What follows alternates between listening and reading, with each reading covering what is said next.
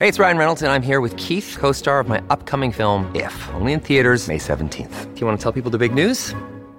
All right, I'll do it. Sign up now and you'll get unlimited for $15 a month in six months of Paramount Plus Essential Plan on us. Mintmobile.com slash switch. Upfront payment of $45 equivalent to $15 per month. Unlimited over 40 gigabytes per month. Face lower speeds. Videos at 480p. Active Mint customers by 531.24 get six months of Paramount Plus Essential Plan. Auto renews after six months. Offer ends May 31st, 2024. Separate Paramount Plus registration required. Terms and conditions apply if rated PG.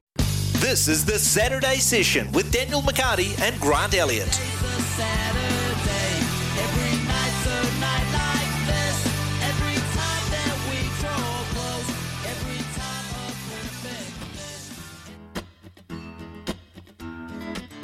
On Saturday morning, I was watching Road on the box. That poor coyote Wiley, he's still taking his hard knocks. He still gets gadgets in the mail. Well, welcome, welcome to the Saturday session on SENZ. It's me, your host, Grant Elliott, and uh, I'm joined with our producer, normally producer extraordinaire, Ben Francis. We're in the hot seats. It wasn't a train smash last weekend, uh, so they've given us another go to really wreck the show in the first hour. um, we made a good fist of it last weekend, and we got a lot of treats coming up for you uh, today. Daniel McHardy, obviously doing the football, uh, his true love of the round ball.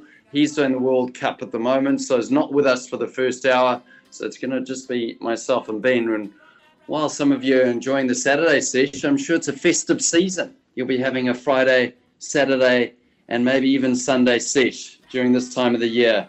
Um, I'm sure you will, Ben Francis. Are you sure about that? well, it's you know it's the Christmas season, isn't it? There's a lot of those corporate events. I know I went to two this week, and they seem to be really stacking up at the moment. People are winding down here in Wellington. I don't know what it's like up there in Auckland. I, I'd say it's a little bit more festive in Auckland, wouldn't it be? Well, I don't pay too much attention. For me, Christmas officially starts when the when the darts world champs gets underway. That's when it truly begins for me. Well, that's not, that's not entirely true though, because we were talking about what's an acceptable time to put your Christmas tree up last weekend, and you were feverishly doing that at two a.m. before our yeah, show. ag- against my will, Grant. That's the difference. Against my will, I didn't have a say in the matter. Well, my Christmas tree is going up this weekend, and uh, we do have a magical elf in the house as well called Sprinkles. And if you're a parent, you do have an elf, I feel pain. I do feel your pain out there um, because that elf magically has to do something special every morning, and the kids go and feverishly look for it. Did you have an elf, uh, Ben Francis, back in the day? I didn't. No, I, I definitely did not. It's actually the first I've heard of heard of this. So great little commercial um, uh, initiative that someone started called the Elf in the Shelf, where the elf comes alive in the evening and does certain things in the house. So there'll be parents uh, setting up their trees and organizing the elf. Um, but it's also a great time for cricket. Uh, and what's coming up on the show uh, today, we've, we're going to swing both ways. And that's our, our talking cricket segment with myself and um, Ben Francis. And we'd also like to hear from you the listeners. Um, we'd love to hear questions, uh, anything controversial that you may have during the week, your gripes, and positive. We do like positive stuff. Even though Daniel McHardy's not here, who's normally half empty, and I'm I try and provide that half full element to the show. Uh, we'd love to hear from you. So uh, call up on 0800 150 811 or text us on 8833. We've got um, Ewan McCabe at uh, 12 p.m. and we've also got our uh, who's going to be talking FIFA World Cup, and we've also got our Saturday session legend, which is Shelley Kitchen. We normally have a, our sporting legend during the show, and they provide a lot of insight into their lives, the sport they played, but also what's really become prevalent. Uh, Ben, is I definitely think that when we speak to our legends, you hear about how passionate they are about their sport, how passionate they are, but also you know that that was why they stuck to the sport. They've still got it in their blood, uh, no matter how old or young they are. They carry that with them, and it, it really is motivating to listen to the, the legends chat. Yeah, I totally agree. There's always that common uh, denominator between everyone, and it's yeah, and, and they all come back to the same thing: how about that passion, about that desire, and me myself, of course, not being a professional athlete, it's almost like that's that little extra ten percent that kind of separates them from the rest. And you, you're a darts specialist, but you know, I, when I when I was playing cricket, and I'm sure it's the same with you, darts, and those of you that are passionate about your sports. You know, I watched the youngsters going to to their cricket this morning, dropping them off, and feverish to get out there. Some of them not so much, but I had um, I had this this flame inside me, and I don't know what it was, but I woke up and there was an absolute desire to be the best I could possibly be at cricket. And I can't explain where that came from. I don't know where it came from, but it was it became an obsession, a passion to be the best. Uh, do you have the same with darts? I, I do to an extent, uh, but I, fi- I find it really tricky because for me, uh, especially with darts, for me, dart, the reason why I like darts is because it's such a mental sport. And I don't have that mental edge, and that I think that's what lets me down because I'm continually told by I'll I'll go to my local club or I'll go play around clubs around Auckland, and I'll get told you know you've got a really good throw, you've got really good potential, but it's my I have a mental block which I think is stopping me from kind of reaching that next bit, and I've noticed especially this year uh, my my game has gone up, has increased. It's getting better, but I'm still lacking that that just that little mental edge where I kind of truly believe believe that when I when I go play, I like to tell myself, yeah, I'm good, and I have a good chance, but for whatever reason, it just doesn't happen. So it's it's really working on that side of the game uh, for me, which would which I would say, yeah, is is where It's- for me. It's it's quite broad though when you say mental edge, because we spoke about the mental edge of the Black Caps, that mental hurdle that they had when they're playing against Australia, which almost, I guess, didn't help them express themselves on the field. But can you put it down? Is it an anxiety? Is it a fear of failure? Um, what exactly is it? Yeah, I, I could easily say it would be a fear of failure. I'm one of these people that absolutely hates losing. Um, I can get in a pretty, I can get in a pretty foul mood when when I lose. Uh, you know, I, like lots of people do. But I, I feel like it's probably it's probably down to you know you can with with darts people say you can practice practice practice practice as much as you like and uh, with my current situation, I can't go out and, and play at my local club much. You know, I've probably been, I would say, maybe five times this year. So then when I do get those opportunities to go, you almost lack that match sharpness. It's kind of like if you were playing cricket and you're in the nets and you're just smashing the ball, smashing the ball, but because you haven't played in a while, you just it's a bit different when you're actually out there doing it. If you know what I mean? Yeah, yeah, yeah. yeah. Well, I think you know that mental capacity that we have, or that mental aptitude that we have. A lot of uh, athletes tend to either live in the past or the future, and they always talk about, you know, taking it ball by ball, living in the moment, living in the present. And if we draw on our past experiences, um, sometimes we can have that fear of failure, which choke us up. Or if we live in the future, um, which is either a, a good future or poor future, we can either have overconfidence or fear of failure. So fascinating to, to hear that. And that, that's what we get from our legends. We do hear about that mental side of the game and we're everything sport on this session. Um, but let's move to our headlines. We've got a few headlines. I mean, the World Cup has been what I've seen an absolute shambles, Ben Francis. It's been some a lot of upsets. If, if that's your definition of shambles. But yeah, crikey, there's been lo- lo- lots of uh, lots of big results. You know, we've seen throughout this tournament. But uh, the, uh, there's plenty more this morning as uh, Uruguay were knocked out of the World Cup on goals scored despite beating Ghana two 0 after South Korea's dramatic win against Portugal. Uh, this they played the final Group H matches today, and Uruguay thought they'd done enough in the first half when they scored a quick double. Uh, they were the first goals Uruguay had actually scored in the group stages, and it proved to be pivotal to their World Cup exit with as with just minutes to play.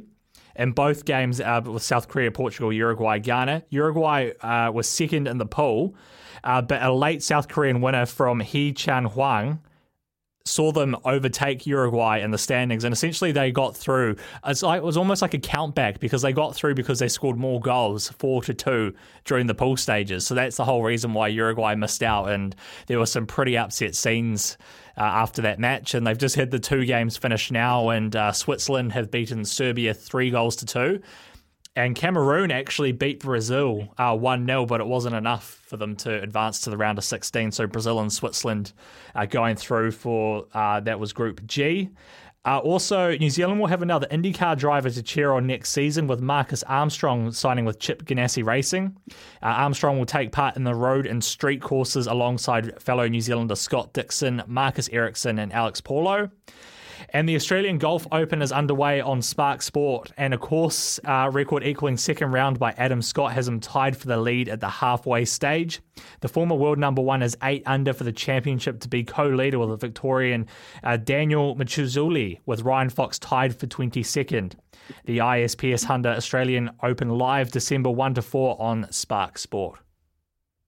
Yeah, we haven't had many uh, petrol heads phone in. Um, so if you are a petrol head and you want to um, provide any Formula One, I, uh, Formula Two, sorry, I'm the Formula One specialist uh, at SENZ in the Saturday session. Um, but at the after the break, we would love to hear um, from you either calling or texting in. So 0800 150 811 or texting on double eight double three. Uh, perhaps in this sad week, um, which we'll, we'll follow up on uh, around Murray Halberg. Um, who is it? Someone out there that you, living or deceased sports person, that maybe you'd love to have dinner with? Um, I've already got a text on my Instagram. Someone said Colin de Grandhomme. Um, there, there, wouldn't be a lot to speak about with Colin, um, uh, but what a great man! He is one of one of the greatest men that I've played with.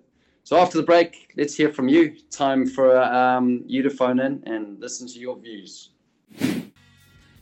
Oh, interesting one. Yeah, yeah. There's been there's been a couple that I've had um, just on my my personal Instagram. Where obviously because I can't see the text today because we're out of studio. Daniel McHardy's got the the main studio um, being um, knee deep in football at the moment. I've got Colin de Grandhomme, Trent Boult, and Sir Peter Blake. Ah. Um, is is some that I've had. and I'm sure those will keep going while we talk. But it was it was truly sad to hear the passing of one of New Zealand's greats this week. Um, New Zealand athletics legend Sir Murray Halberg um, has passed this week at the age of nine, 89. Um, he's one of the country's greatest runners at a time that's probably still regarded as the golden era in New Zealand athletics. For a decade, uh, Sir Murray excelled as a world class athlete on the international stage, memorably striking 5,000 meters gold at 1960 Rome Olympics, for those of the listeners that can remember that. Um, away from the track, he'll be remembered for his inspirational work in transforming the lives of children with a disability through sport as the founder of the Halberg Foundation, of which I've been involved helping out with that. It truly is a fantastic foundation uh, his athletics career began after he seriously injured himself playing rugby, and the months of rehabilitation left him with a withered left arm. He was 17, and the disability made him a determined athlete, gave him lifelong interest in the needs of crippled children. His talent was nurtured by the great Arthur Lydiard, who um, he was the first great runner to emerge uh, from the Lydiard stable. He came to the national attention in 1954 when he won New Zealand Mile Championship and later that year ran competitively at the Vancouver Empire or Commonwealth Games. In that race, it was a bit part player in the drama of the Bannister Landy four minute mile. But by 1958, he became a great runner. That year, he became the first New Zealander to break four minutes for the mile, won the gold medal for the three mile race, Cardiff Commonwealth Games, and was named Sportsman of the Year. He set world records for the two, three mile, and the mile relay, all in 1961, and won another Commonwealth Games gold medal in 62. Halberg set a string of records and won many titles over distances from 800 to 10,000 meters, but his finest moment came when he won the 5,000 meters at the 1960 Olympic Games in Rome. It was a golden double for the New Zealand runners. His Lydiard stablemate Peter Snell had shortly before won the 800 meters. He went to the 64 Olympics in Tokyo, but finished down the field in the 10,000 meters, and then turned to coaching. And a lot of his efforts um, were pointed towards Halbergs, and it was then that he created the events, um, which became known as the Halberg Awards in '92. Halberg always said his ultimate goal was for the Halberg Foundation to do itself out of a job. He said, Although we have helped thousands of disabled people over the years, we still have a long way to go before disabled people have the same opportunities to participate in sport and recreation and in society in general. No one ever exemplified the Olympic spirit of triumphing over adversity better than Sir Murray Halberg. May he rest in peace. That was beautiful, Grant. Thank you very much for those uh, touching touching words on Sir Murray. Uh, he would definitely be a work a workhorse of, of of a lifetime nomination for sure, not just a workhorse of the week. Yeah, I mean, I think it's a time when you know a lot of people, I guess, reflect on someone's career, but you you celebrate it. You celebrate the career, and you know we talk about giving back to the game, the community game, and I'm a, a, huge fan and advocate of children playing as much sports as possible. I think we need to get them out of indoors, out of devices. Uh, the skills that they learn from team sports, and even listening to you, Ben, about you know the mental aspect of darts. You know, if you can, if you can master those things in sport, well, it's going to help you in the long run in, in life and any any job that you do or vocation. Um, the the soft skills that you learn in sport can be transferred into any workplace. And you know, Sir Murray being able to to give to um, disabled children's lives, and I've been involved in the Halberg Games. So that's normally around this time of the year, and uh, normally at King's College where they have the disabled Olympic Games, I guess, for New Zealand, and all these disabled kids, they told me, they said, right, you're going to run cricket. And I'm just letting you know that some, some of them are um, really partially sighted. Some of them are in wheelchairs. Good luck with the session. You're going to have to create a session. And I had to create a cricket session with all these disabilities and cater for the disabilities. Geez, we, we had a lot of fun. I mean, I was pretty clueless at the start, but you, you kind of, you, you get how difficult it could be having a disability and then trying to play sport in schools where there's just only one format of the game. But, you know, doing catches with someone in a wheelchair, that was interesting. And it was actually brilliant because these kids, they have got a no fear um, of failure, zero fear of failure. They just want to try everything. And they want to, or they've almost got a, they want to prove to people that they can do anything that a, um, a fully able person could do. And I had the one kid I was throwing high catches, and he was in a wheelchair, and he dived out of the wheelchair, and he was on the ground, and I was like, oh my goodness. What have I done? And he's smiling and he was just leopard crawling back to the wheelchair. I offered it to help and he was like, No, I'm fine. Straight back in the wheelchair, wanted another catch. So um, you know what what Sir Murray has done for uh, people with disabilities in um, Halberg Games is, is truly fantastic for um, New Zealand, and long may it continue. Yeah, some more great words there, Grant. Uh, when you're talking about the the wheelchair, just last month while they had the Rugby League World Cup on, they also had the, the wheelchair Rugby League World Cup on as well, and it was absolutely incredible seeing some of the things that some of these people were doing uh, in, in, wheelchairs. I don't think I got a lot of coverage here because I don't think New Zealand had a team over. Uh, but it, uh, you know, some of the some of the tries that they were scoring, uh, they were better than the tries actually scored in, in, the men's and the women's uh, rugby league World Cup. And also quite interesting hearing you talk about trying to set up programs. Uh, quite a few years ago, I used to live in the in the mighty north, in the mighty Northland, and I spent a bit of time in, in Dargaville and uh, one day at the football club there they kind of hosted uh, like a special Olympic football day and they had quite a few teams around from the from the area come in and it was really cool seeing uh, those people come and come together and, and, and giving it a go and it was it was really cool to be part of and they put together a, a team for, from the football club to, to play along as well and uh, we we played I, I, was part of the team and in the first game we played we we beat this team I don't want to say handsomely because you don't you know, don't want to say that, but to see they ended up playing us in the final again, and to see how they bounced back. I think I think it was only one 0 It was only only one goal, and this was like a thirty minute game. Uh, and just to see like their determination, their effort, and it's it's fantastic, you know. Yeah, we spoke we've spoken about that. I think as a New Zealand fan, that's all you want to see. You just want to see the athletes giving their best, like showing that that enthusiasm, but showing that they they're prepared to give everything they've possibly got, and win or lose. I think that that's always inspirational. And you saw from the the way that they played the game with enthusiasm and authenticity and um, and passion. I think that, that that's what captivates the New Zealand fan. However, in this world of professionalism, I think sports people, um, and I've had that feeling when I've played sports, is you almost want to try and protect yourself from the public because you, there is scrutiny and there is a lot of people out there to um, not ridicule but pull you down at times. So you know the our athletes tend to to not be as authentic as we want them to be. But I think that that if we can find that in New Zealand, that's how I'd want our children to grow up, watching professional sports and um, having sports people just express themselves. And speaking of that, I mean, who, who is it that you would want to have dinner with, uh, Ben Francis? Have you thought about that? Yeah, I've I've always got the same answer for this one, and it's it's an athlete, but it's not necessarily for the achievements that they made on the court. It's more to it's more about the person off the court, and it's kind of someone that you aspire to be like. And and when I was growing up, that was always Dwyane Wade, uh, who used to play for the Miami Heat. Uh, there was I know there was always a lot uh, made about his uh, some of his uh, off the court stuff, but he was a very, he was a very family uh, focused and family orientated uh, man and I, I always thought if I am like a father, that's how that's how I want to be. I, I want to be the best I can be away away from the workplace or whatever it was. So that was always my inspiration, as I say, not for what he was doing uh, on the court. On the court, what he what he was doing was absolutely incredible, but it was more for the stuff off the court as well.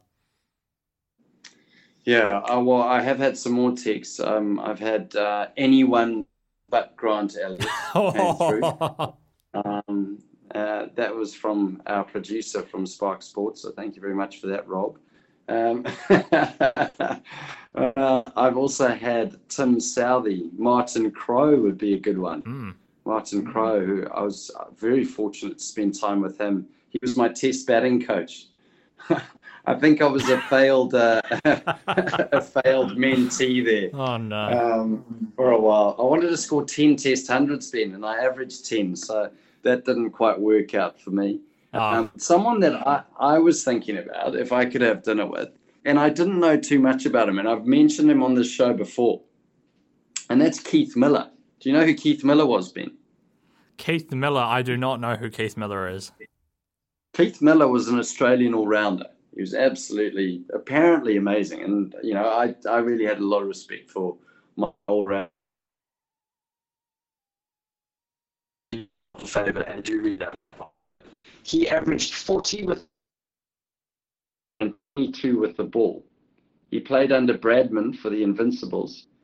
He told Bradman to go and F himself one day when he left a straight one versus Essex in 1940 because the now, for those of you who don't know, leaving a straight one is just straight and so he obviously bored he bowled the speed of light with Ray Lindwall at the other end. He batted at five. He dated Princess Margaret, ran a record.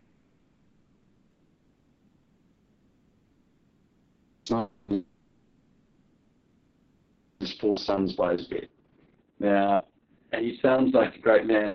Someone spoke to him about pressure, and he said, "That's you know, there's no pressure in sports. Pressure is um, you know, a plane trying to shoot you down um, in World War II.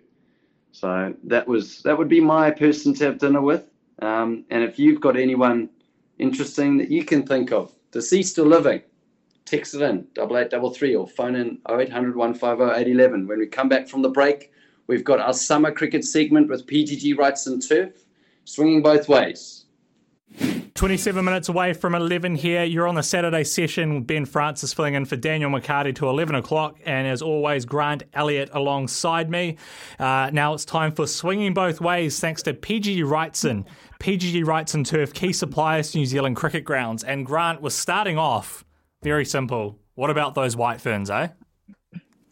Oh, if you had the uh, joy of watching that, I mean, if there was ever a dominant performance, well, that was it. New Zealand batted first, and it was an absolute uh, spectacle. Uh, obviously, playing against Bangladesh, they're weak. We know they're weak, but I think the White Ferns have got a lot to a lot of points to prove, um, especially with the batting order and the way that they structure their batting order. Sophie Devine opened with Suzie Bates. I guess that was the probably the only thing on the night that didn't go well is that no one went on and scored a big one. Uh, Sophie Devine 45, Suzie Bates 41, opening partnership of 84, and then Amelia Kerr, Maddie Green, and Lea Tahu finished the innings off to get 164 for three. They spoke about you know the coach saying that he wanted over 160. Well, they got that, and uh, Bangladesh uh, were put in, and they batted 14 and a half overs, but unfortunately, they could only manage 32 runs. And um, the plaudits there went to Lea Tahu, who got four wickets, uh, bowled magnificently. But I thought Hayley Jensen may have even been pick of the bowlers. A lot of movement through the air. She got three wickets. Fran Jonas, the young uh, left arm tweaker, uh, two wickets for her. But um, you'd have to say four for six or four overs for Lea Tahuhu and had a, a, catch dropped by Maddie Green, who was replacement keeper for a five wicket haul. It was an absolute clanger. Um, but she was she would be disappointed with not getting five, but ecstatic that in front of her home crowd she got four for six or four overs. And even more fascinating that she's obviously been left off the contract list at the start of this season. So uh, really nice to see her back in form. And I think just watch the White Ferns. Um, I will be commentating some of those games, but watch the the the difference in um, batting orders and see if they that the structure that they use and combinations that they use because I think that that's where they've fallen over in the past. And uh, just some quick news out of the White Ferns. Uh, White Ferns batter Brooke Halliday has been ruled out of the remainder of the Bangladesh series with a hand injury, and they have called in uh, Rebecca Burns uh, for the remaining two T20s uh, in that squad. Uh, and moving on now, Grant. Uh, Black Caps heading to Pakistan uh, later on this month.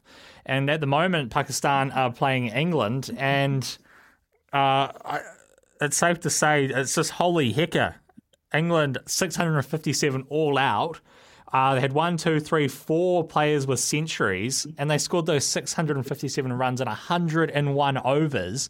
Pakistan at the end of day two, 181 without loss. This is just a run fest. it's an absolute run fest.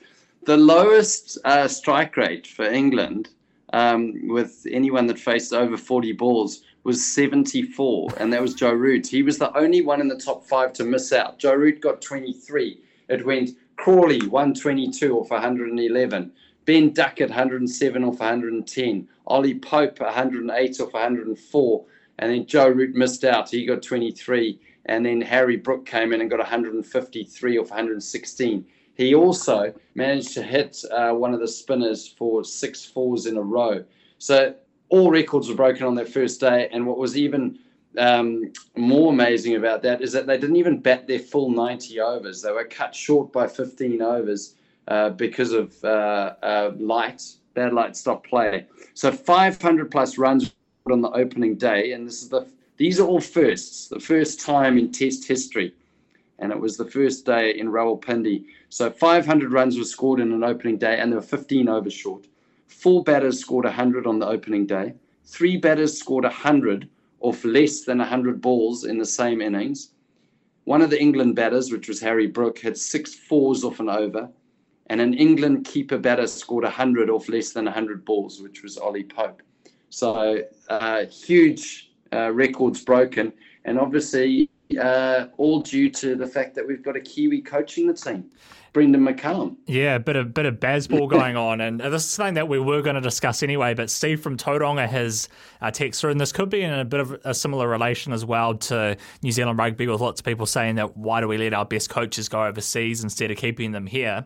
Uh, Steve has made uh, one point about Baz and Stokes changing Test cricket, but we just want to focus on the second part where he says, Are New Zealand losing their top coaches in cricket to other countries too much? With McCullum, Patel with England, we have Daniel Vettori with the Aussie team at the moment. Uh, I think you mentioned a couple of others as well whose names just elude me, but uh, what is the deal with keeping our coaches here? Yeah, it's a good question from Stephen Tauranga. Um, you know, I look at our coaches, and just off the top of my head, you know, you've got Brendon McCullum who's coaching England, and you've got Jeetan Patel, who's uh, the spin bowling coach for England. Then Daniel Vettori, who I believe is the assistant coach in Australia. Uh, Stephen Fleming, IPL. Mike Hesson, Royal Challengers Bangalore, uh, director of coaching. Uh, James Franklin, I know, is in the T10. Um, the pathway in New Zealand, you've only got six major associations. And of those six major associations, there's six top jobs, top coaching jobs. Assistant coaching job, I'd say, probably um, it, it is getting up there in terms of pay. But let's say that leaves 12 genuine coaching opportunities in, in New Zealand. So I guess a lot of them are looking overseas. But I think what we need to do is we need to have a look at um, it's difficult to find a coach to commit for the whole year uh, even Brendon McCullum, he's a test batting coach, mm. but is given, you know, uh, salary times five um, compared to the coaches we have here. I think the only way that you can attract really good coaches in this day and age is by splitting the coaching. Um, and, and what I mean is by splitting that according to formats. So you've got your test batting coaching uh, team, and then you've uh, which allows them to then potentially go and do some of the T20s around the world if they want to, and then you've got your one days and your T20s, and maybe that can be a mixture. I think the one constant that you need is probably your director of coaching, uh, and that's someone that needs to almost be your um, your head coach or your manager, your football manager in a way. Um, and then below that, you have a head coach for each format. That way, you might be able to um, not only get to a salary that is attractive for someone, but also they're not stopping their whole life to coach international cricket, which is generally what happens. These coaches, they're in it for three years and they're traveling the world when they can do a T20 team um, and get paid probably twice as much for um, a quarter of the time during the year. So, very difficult to keep our coaches here. But how can we get those coaches involved um, in the different formats? And you look at Fleming, uh, Vettori, uh, Brendon McCullum, and Mike Hesson, they've all got experience in T20 cricket. How can we get that intellectual property into our T20 team, who we know we do well? We're like top four team, but we're not the best in the world. Uh, you look at that England team, what are they doing that is making them exceptional at the moment, uh, not only in their pathways, but maybe in the coaching side of it? So, um, yeah, good question from Steve there very interesting about all the coaches, and as we touched on before, of course, the Black Caps heading to Pakistan later this month. Lots has been made about the pitch that they're playing on, and whether that's going to be a similar pitch to what the Black Caps could be facing as well. But then it also comes down to, I believe, the cricket balls because they're using they're using different kind of cricket balls here. As they're using the Kookaburra uh, cricket balls, which can be a little bit different to the, some of the other ones that they use. Yeah, no, you absolutely nailed it. So um, it's not only the pitch, but it's more the the ball that they're using as well. So when you use the Kookaburra cricket ball, it's a softer ball. It's not as pronounced with the seam. And sometimes you'll hear the commentators talk about the difference between the Duke and the Kookaburra. In England, they use the Duke because the conditions are sometimes a little bit more moist. So because it's a little bit damper, um, the, the ball has a lacquer on it, so the leather's a little bit harder. The seam is more pronounced, which means that when someone like Jeetan Patel, when he came to New Zealand, he didn't spin the ball as much on New Zealand wickets, but went to England and he had the Duke ball, pronounced seam, softer sort of conditions, and used to rip it up. He was one of the um, Wisden's top uh, cricketers of the decade because of that, and got so many wickets in England. But it also swings through the air a lot. So I'm, I'm surprised they're using the kookaburra because I know that when they did use a kookaburra at one stage, and this is going back a long time ago, this is going back in the 2000, 2001, they trialed the kookaburra in Pakistan. And there was a batter who made the test team called Wajahatullah Wasti. And I know that because I played against him in Ireland. I was in the leagues in Ireland. And Wajahatullah Wasti got nine hundreds in a row. Whew. And they were just pumping out hundreds, the, the Pakistan batters, because they were using the kookaburra ball. What the kookaburra ball does do is it reverse swings. So they'll be looking for reverse swing early on. I turned on the TV last night and uh, Leach was bowling already. So the fact that he was bowling, it was a second over, it tells you a lot about how they think the pace bowlers are going to be going. Uh, I think they'll be doing a lot of the graveyard shift um, in in Pakistan, and New Zealand need to look at that and go, right, okay, well, how can we balance our team now? Because they do need to to send out a balanced team. You think about our spinners. Ajaz Patel is one of them. Who's the other spinner that we're going to take? We will need two spinners, or is it a all-rounding, uh, all-rounder spinner? That we played Michael Bracewell in England, so it'd be very interesting to see the makeup of the team, and also maybe Pakistan, who are new to Test match cricket ever since um, obviously uh, teams have started touring there again. So interesting to see how they change that pitch because no one wants to watch Test cricket like this. So it might end up being an interesting game. Who knows? But at the moment, you've got Pakistan who are 100 and, from memory, 81. Uh, yeah, 181 uh, without loss. And Abdullah Shafiq and Imam-ul-Haq are there, both on 89 and 90 respectively. So not going as quick um, as the England batters were, but um, yeah, you'd look at that and you go, wow, okay. Well, there was um, more than 800 runs in two days, and they were cut short probably by about 30 overs in the second day due to bad light. I did hear uh, from a very reliable source that Ish is uh, working pretty hard to get back in that test team as well. Uh, sounds like he's pretty confident. And it sounds like there could be an outside chance for him as well uh, with how things yeah, are. I'd be su- yeah, surprised if he doesn't go. Todd Astle doesn't play full day cricket anymore. Um, you do have uh, the other interesting one that actually comes to mind is uh, Rippon yep. from um, from Otago, sending over a left arm Chinaman. Now, I don't know what his red ball stats are like. I could search for those feverishly in the break, but um, you know, just sending a spinner who's actually got because the left arm spinner, left arm ortho, which you need to right hand batters, but then the left arm wrist spinner between him and Sodhi might be a very interesting choice or a great opportunity for us to grow a, a spinner over there in subcontinent conditions. I mean, I've, I've played in Pakistan and gee, the, the pitches can be dead, but they can also be quite lively. So I'd say the curator will be under a little bit of pressure putting some nice green grass on it when we head over there.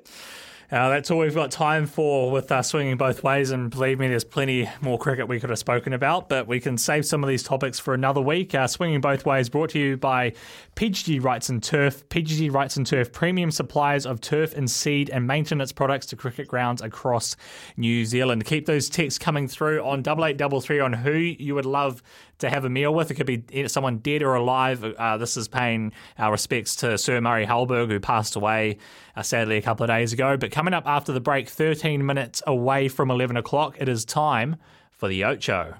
Nine minutes away from 11 here on the Saturday session. Ben Francis and Grant Elliott with you through to 11 o'clock, and then I'll be uh, stepping aside when Daniel McHardy will be uh, taking over. He's just finished calling uh, some of the FIFA World Cup, but it is time for the Ocho, and we're going to start off with uh, Grant Elliott, uh, see what he has to say. Well, Ronnie O'Sullivan saw a snooker record taken away from him in just 30 minutes after a commentator had announced his achievement. The rocket rattled in a magnificent quickfire century in a frame two of 4 0 whitewash win over China's Bai Langning as, at the Scottish Open. Bungling Eurosport commentator Neil Foulds called the century live at 3 minutes and 24 seconds after O'Sullivan sank the final yellow to take the break to 100 and counting. However, within 30 minutes, the truth emerged that the initial call was incorrect and the break was timed at 3 minutes and 34 seconds. Three seconds outside his previous best, or the previous best. It's a bit unfair, isn't it? Yeah. Um, I mean, who, do they have someone timing it? I uh, must have. Yeah, I didn't even I didn't even realize they had someone there. They'd have to go back to the video, wouldn't they? Yeah. So obviously the commentator's gone. Oh, it's brilliant. He's he's out by ten seconds. So wherever that ten seconds gone, I mean, is he timing it? Normally, what happens when you're commentating, you have someone feed the information to you, and they've said that's a world record, which is what happened with us um, in, in Tauranga.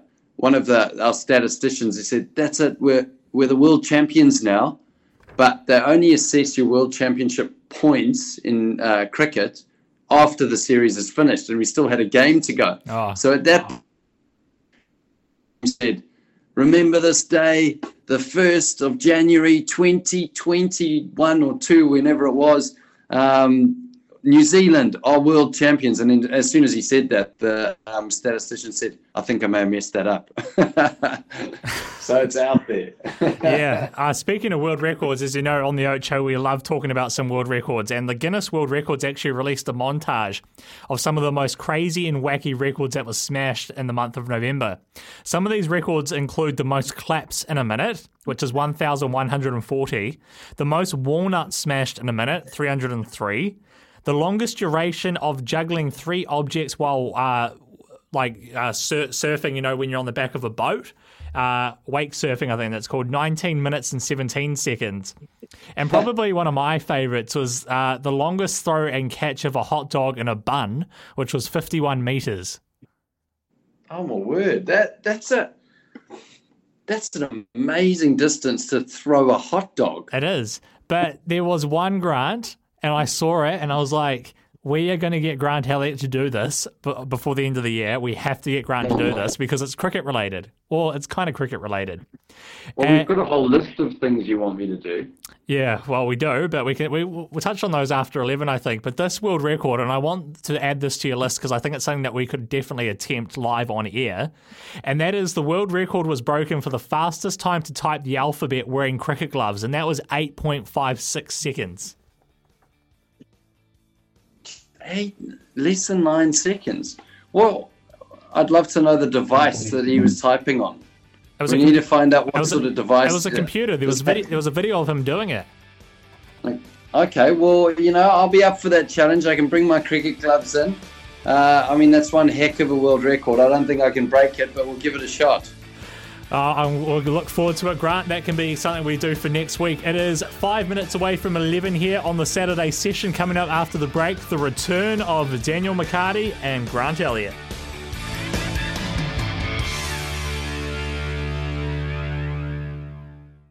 Hello, folks. How you all doing? I'm Oh. Daniel. He's Grant. He's back.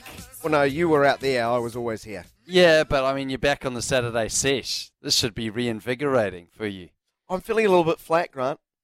How Flat- I'm like flat as a Rawalpindi test Uh. wicket. wicket. the Rawalpindi. No wonder Shellback tried to bowl 160 k's an hour. They, what, like, um, you know, did they get that from Bunnings? Like, then then just roll it out? Yeah, I don't know because I think it, I, we were chatting about it. Ben Francis asked some great questions on swinging both ways, and one of them well was done, Ben. yeah, one of them was around the um, cricket ball and around the difference of uh, the Kookaburra and the Duke ball. And I said, well, I remember in 2000, 2001, there was a player called Wajahatullah Wasti. Could you say that again? Wajahatullah Wasti. How do you spell that? W A J A A T U L L A A H. How quickly could you type that? Probably in under 10 seconds. Yeah, you've just done the alphabet under 10 seconds. Yeah. Anyway, So he scored 900s in a row because they were using the Kookaburra ball. They trialed the Kookaburra ball in Pakistan.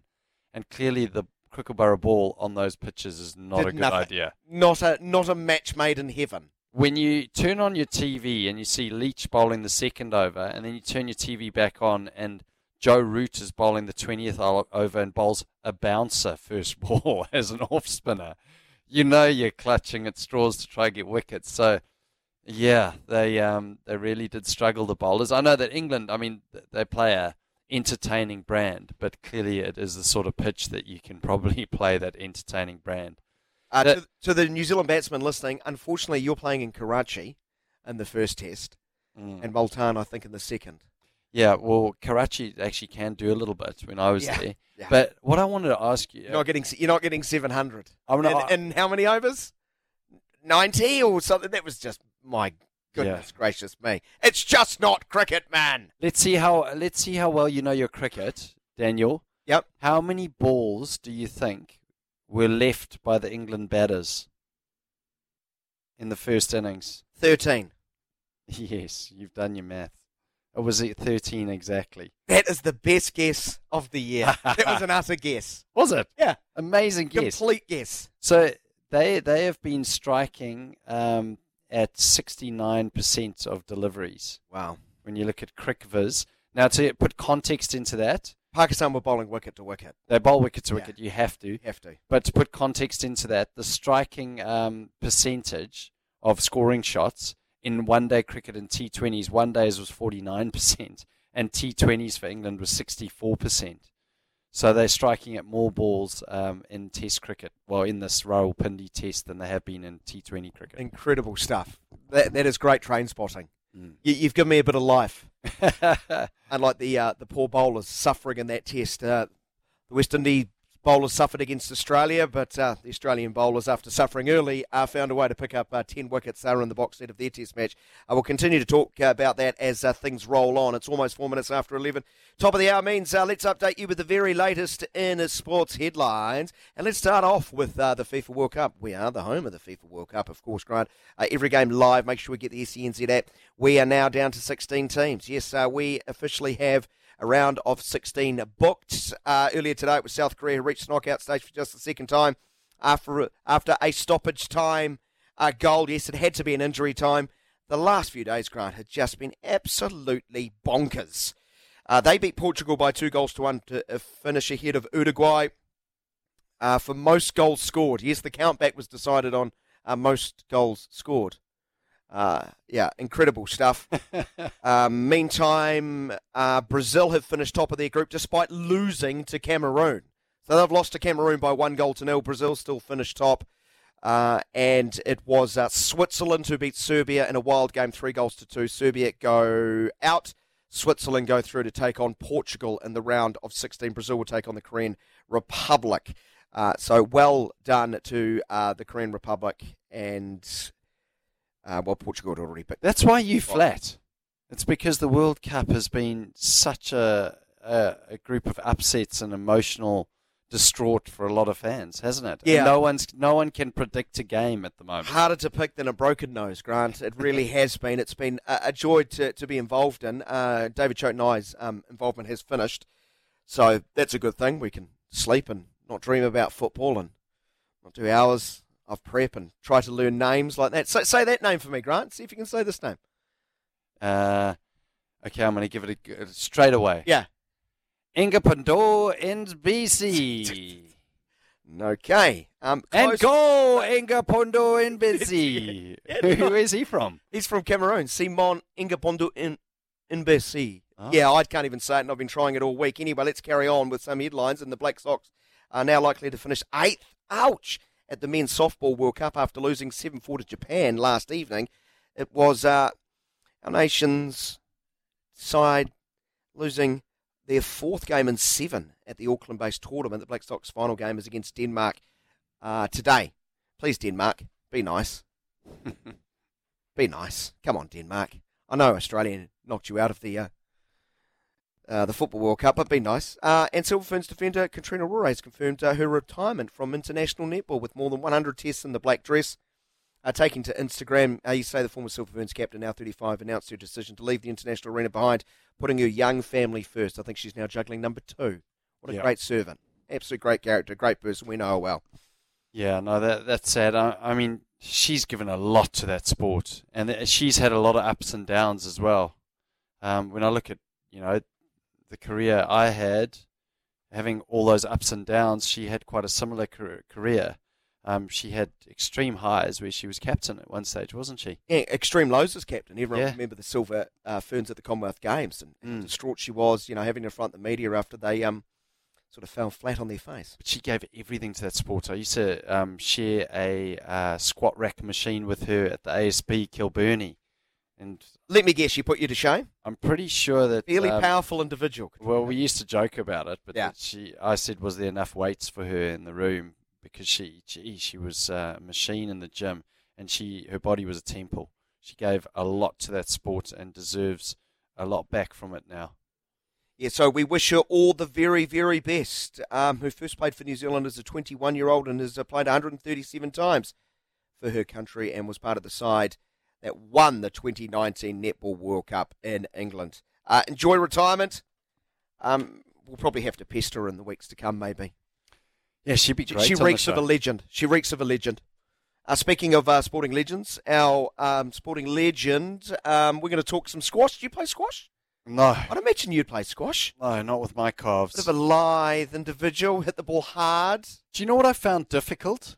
Was Well, being in a closed confined, being in a box and like like every Saturday we are. we're put in the Yeah. tiny box together. But thinking about the rebound, because with cricket, I always just ran after the ball. I didn't expect it to rebound off a wall back again. So yeah, I I struggled with that concept. Yeah, we're going to talk uh, squash with our Saturday session legend in association with Somerset. Think legendary here. Think Somerset Retirement Villages. Shelley Kitchen's going to join the program. Hold, won a whole swag of medals uh, throughout her career. A professional for a long, long time. I think Katai's Katai's where she uh, you know learnt the sport at a very, very young age. Uh, was a national age group champion, I think, from under 13s onwards. So it's always sort of destined. Yeah, Ben, ben Francis and I were talking about how if you haven't listened to our legend segment, you should always tune in because just the passion that you can hear in the voice of our legends and just how they've got this constant fire burning for the sport.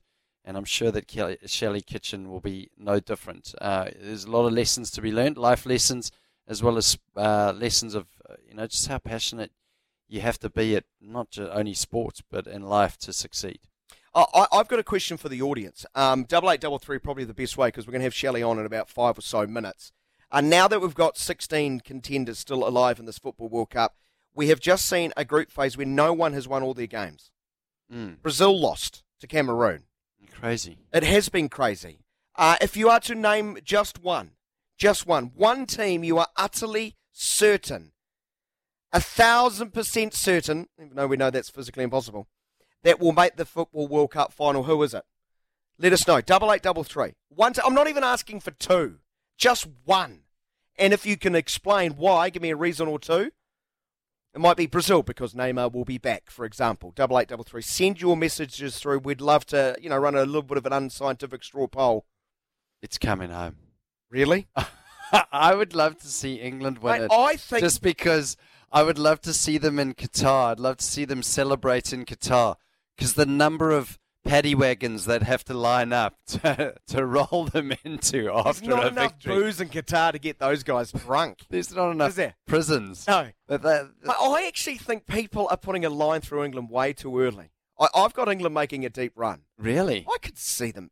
Absolutely. Spain? I put The Spain. quarter final looks their tricky match. I think they'll get past Senegal. They'll probably play France. Mm. Get through that. Could easily make it to a final. But anyway, that's that's my uh, take. I'd like to know from the ever knowing Saturday session uh, listener on double eight double three. Just one team and why? Why you're confident in this uh, tournament of twists and turns of wild rides. Uh, who will make it through to the final on December 19th? Now you've seen every side play three times. We will talk some uh, Football World Cup with the World Cup baby himself. Yes, author uh, and World Cup superfan, Mr. Ewan McCabe, who's watched every single World Cup game, Grant, since 1994. He takes annual leave to watch.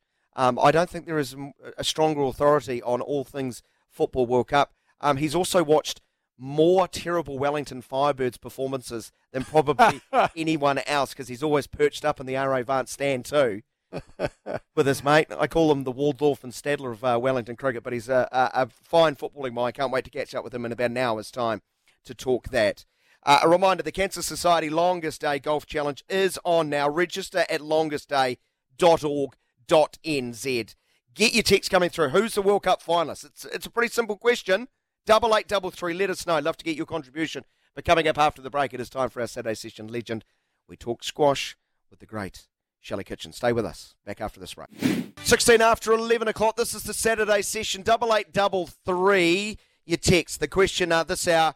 Uh, now that we've got 16 teams through to the round of 16 at uh, the FIFA World Cup, for which SENZ is your home of, you can listen to every single game via the SENZ app. Uh, get it. Uh, don't be disappointed. You won't be. Uh, we want to know one, just one, one half of the equation. Who makes it through to the final on the 19th of December? Spain. Spain? Well, I put I I mean, got Spain. the team at- that lost to Japan yesterday. yeah, I got Spain at nine dollars. I think. Right, so you're saying Spain. Yeah. So, so you'll be to Spain. Right. So you walked away from England. Well, no, I'd, talking I'd, them up? I'd love to see England just because of the shambles that would ensue in Qatar. I think that what Qatar would never have seen scenes like that. Right, okay, so, so basically you're inviting mayhem in the Middle East. well, I saw yeah, basically. I saw an English fan with um, the locals, and he was like, "It's coming home," and he was singing "It's coming home," and then he then he started like um, almost a military chant of "Free Palestine," and they were Wow. all behind him. Wow. And Quite a uh, tangent. Yeah, and he just kept going, and I was like, "Wow, these guys, the English fans, how are they surviving over there?" Oh, it's probably hot for them, for their pasty white figures. double eight, double three. Just one team you're confident will make it through to the final when all is said and done. Right now, though, it is time for our Saturday Session Legends segment as uh, we uh, are delighted every Saturday to be joined by a fine New Zealand athlete, player, coach, team. Talk about careers, moments in sport that are legendary. We're going to uh, go under the hood of squash, which Grant and I know absolutely nothing about. Uh, we, we have a fear of confined spaces anyway. Um, and generally, they have to crowbar us not out. They have to push us in, push us into our little cupboard in our Wellington studio in Petone. Uh, this is all in association with Somerset. Think legendary care, think Somerset retirement villages. Shelley Kitchen has raked up uh, quite a few milestones in her career. Let's start off with the. I always get these wrong. Don't laugh at me. Shelley Kitchen, MNZM.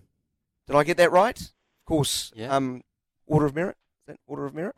But uh, world champion uh, in double squash, Commonwealth Games medalist, World Team Championship medalist as well, just to name a few. And she's dropped by on the program like this Saturday. Shelley, thanks so much for joining us. Do we find you in fine form?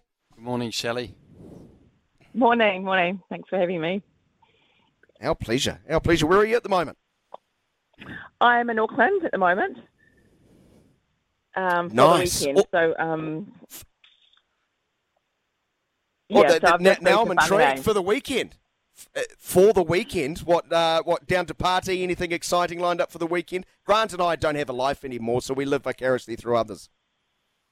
Um, yeah, my daughter had her school ball last night and prize giving, and she dances as well. So, yeah, yeah. So lots going on. We- We moved to Whangarei um, about four weeks ago from Auckland, so still sort of trying to disconnect at the moment from Auckland, which is quite hard, especially at this time of year. But um, yeah, so slowly sort of moving back home on my way back up up north to Kaitaia. So, Shelley, were there some stern words with your daughter's date as to what time she was to be home and um, the exact rules of engagement? well, she's 10. so, um, so she had a year at the primary school slash intermediate school ball. So, um, yeah, I picked her up at 8.30. But, um, yeah, she had a, had a great 8.30? Oh, eight thirty—that's late. It's a bit late. This is a true story. My mother used to make me go to bed at eight thirty when I was sixteen years of age. that's brilliant. may God rest her soul.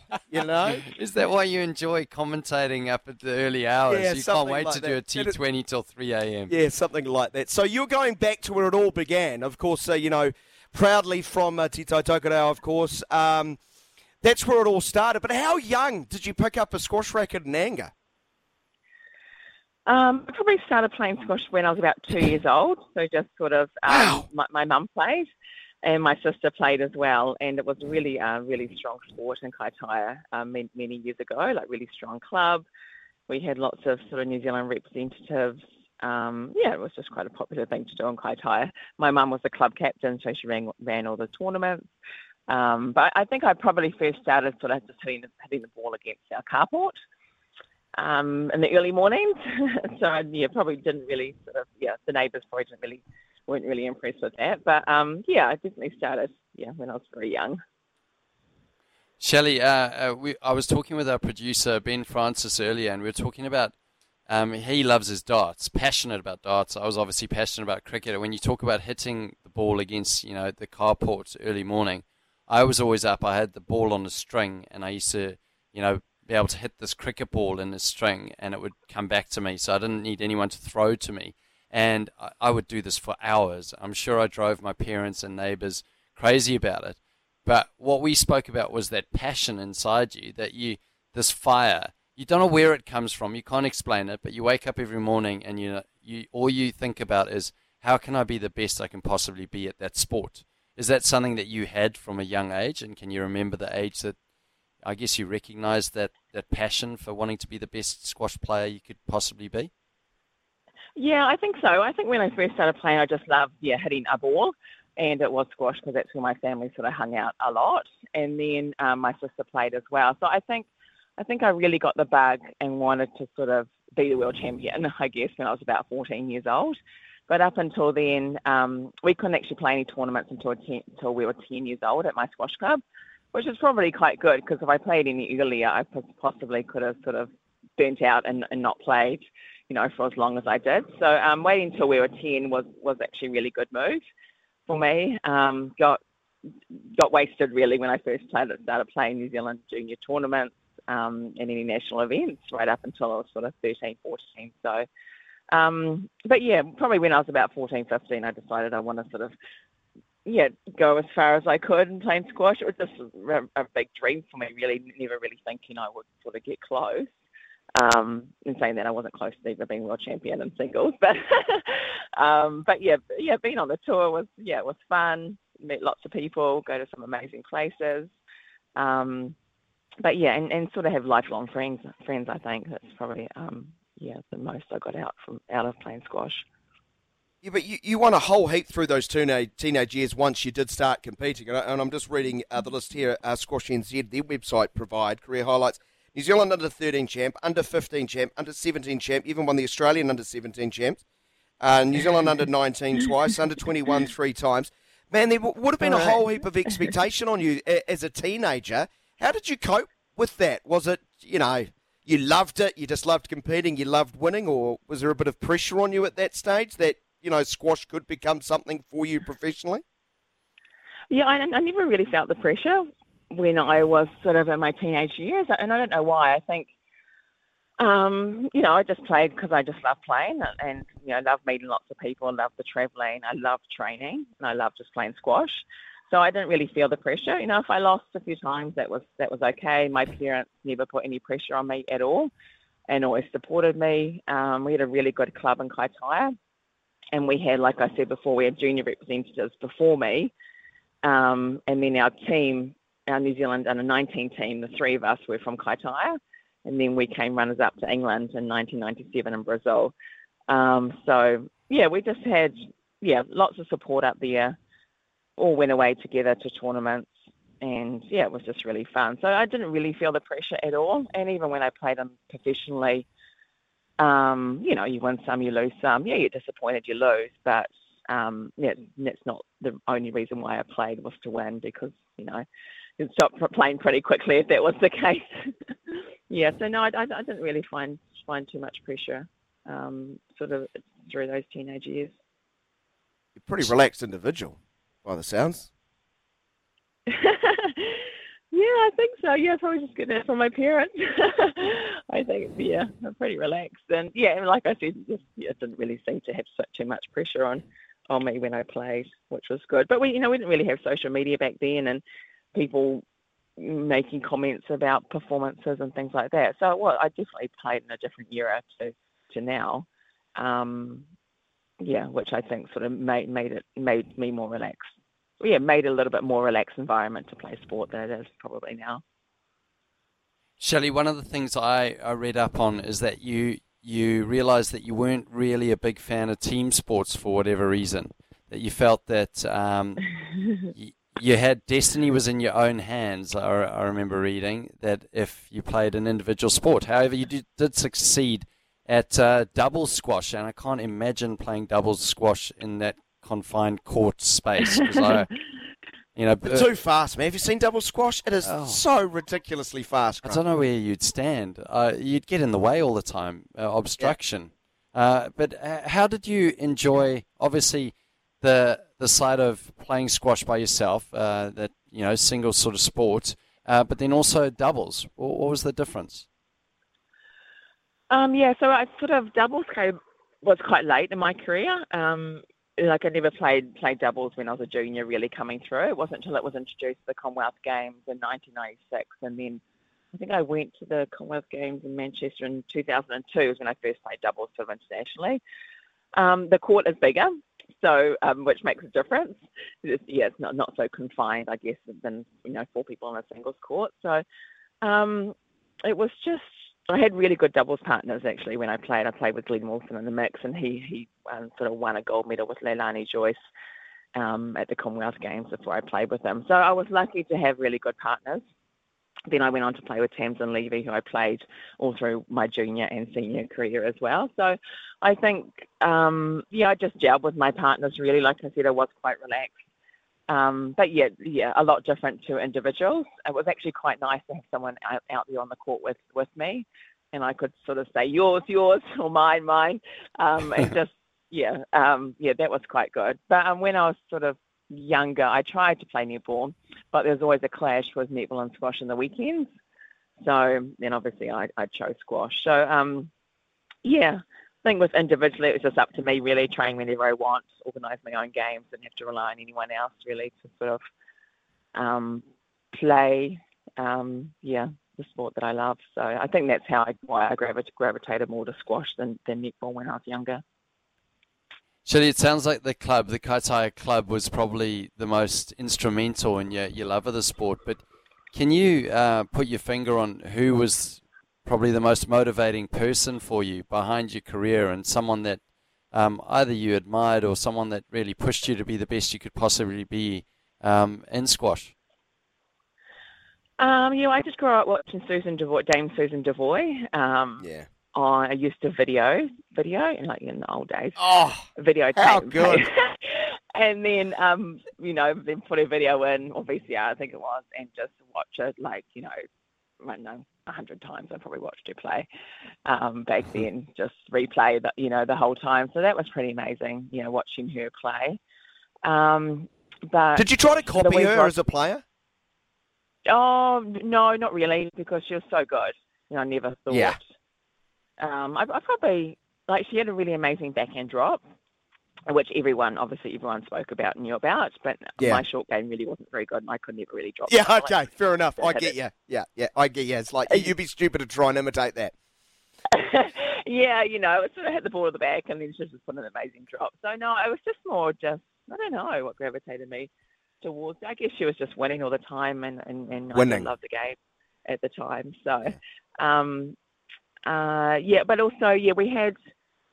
Yeah, like I said, we had New Zealand representatives performing at the Kaitaia Squash Club, so always sort of, and we had really popular sort of tournaments too. So Dame Susan used to come up to our Kaitaia tournament, Summer Open. Um, yeah, so and we had the New Zealand Nationals in Kaitaia. I remember when I was about ten.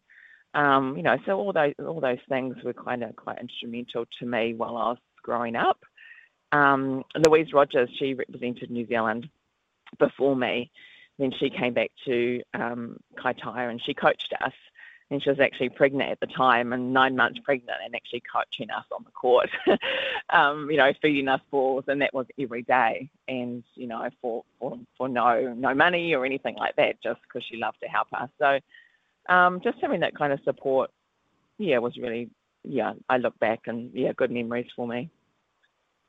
Tell us about the contest, being out there, you know, taking on some of the very best uh, single squash players in the world, because you know it's a it's a tight confine. The ball's pinging around, you're moving around left, right, forward, back, bit of contact, sweating on each other, probably, um, you know, saying a few words. You know, how hot and heated does it get inside there? You know, be sensory overload, would it not?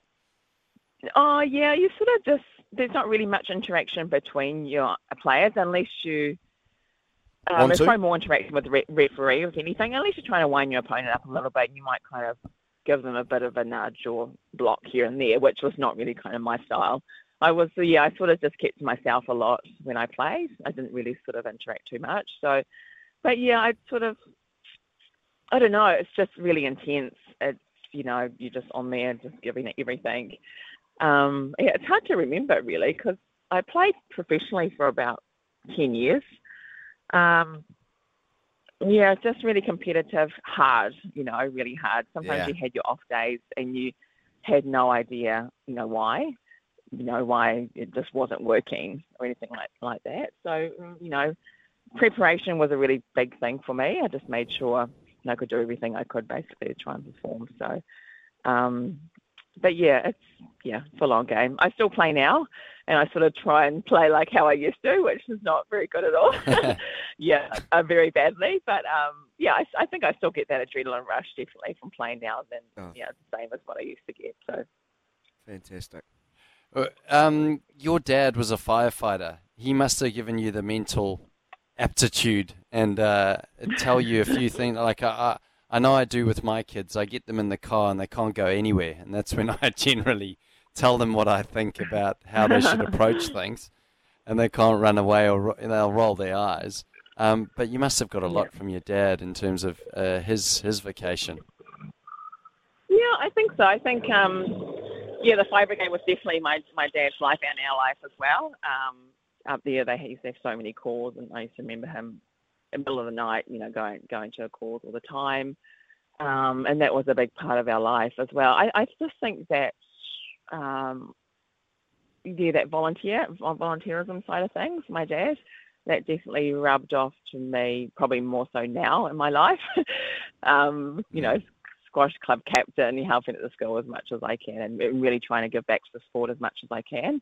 Um, so I, I think that's where I think my dad's influence of being involved in the fire service has sort of rubbed off on me more so than, um, you know, when I was younger and him going to fires and stuff like that. So I probably didn't actually realise um, the uh, sort of the trauma, I guess, that my dad was going through, going to with some of those fire calls and accidents and some of the stuff he used to see. Yeah. I was probably too busy at squash and doing my own thing or going to school, whatever. So, but he probably had that really well um, from us Yeah. too. So, um, yeah, yeah, that kind of makes sense.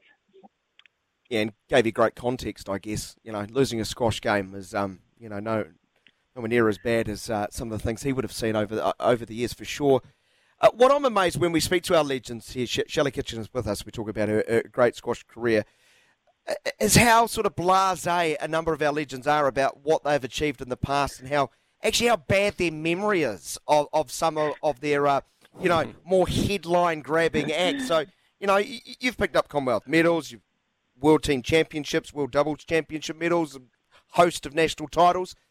Are there any performances or wins or losses even that, that stand out beyond the rest?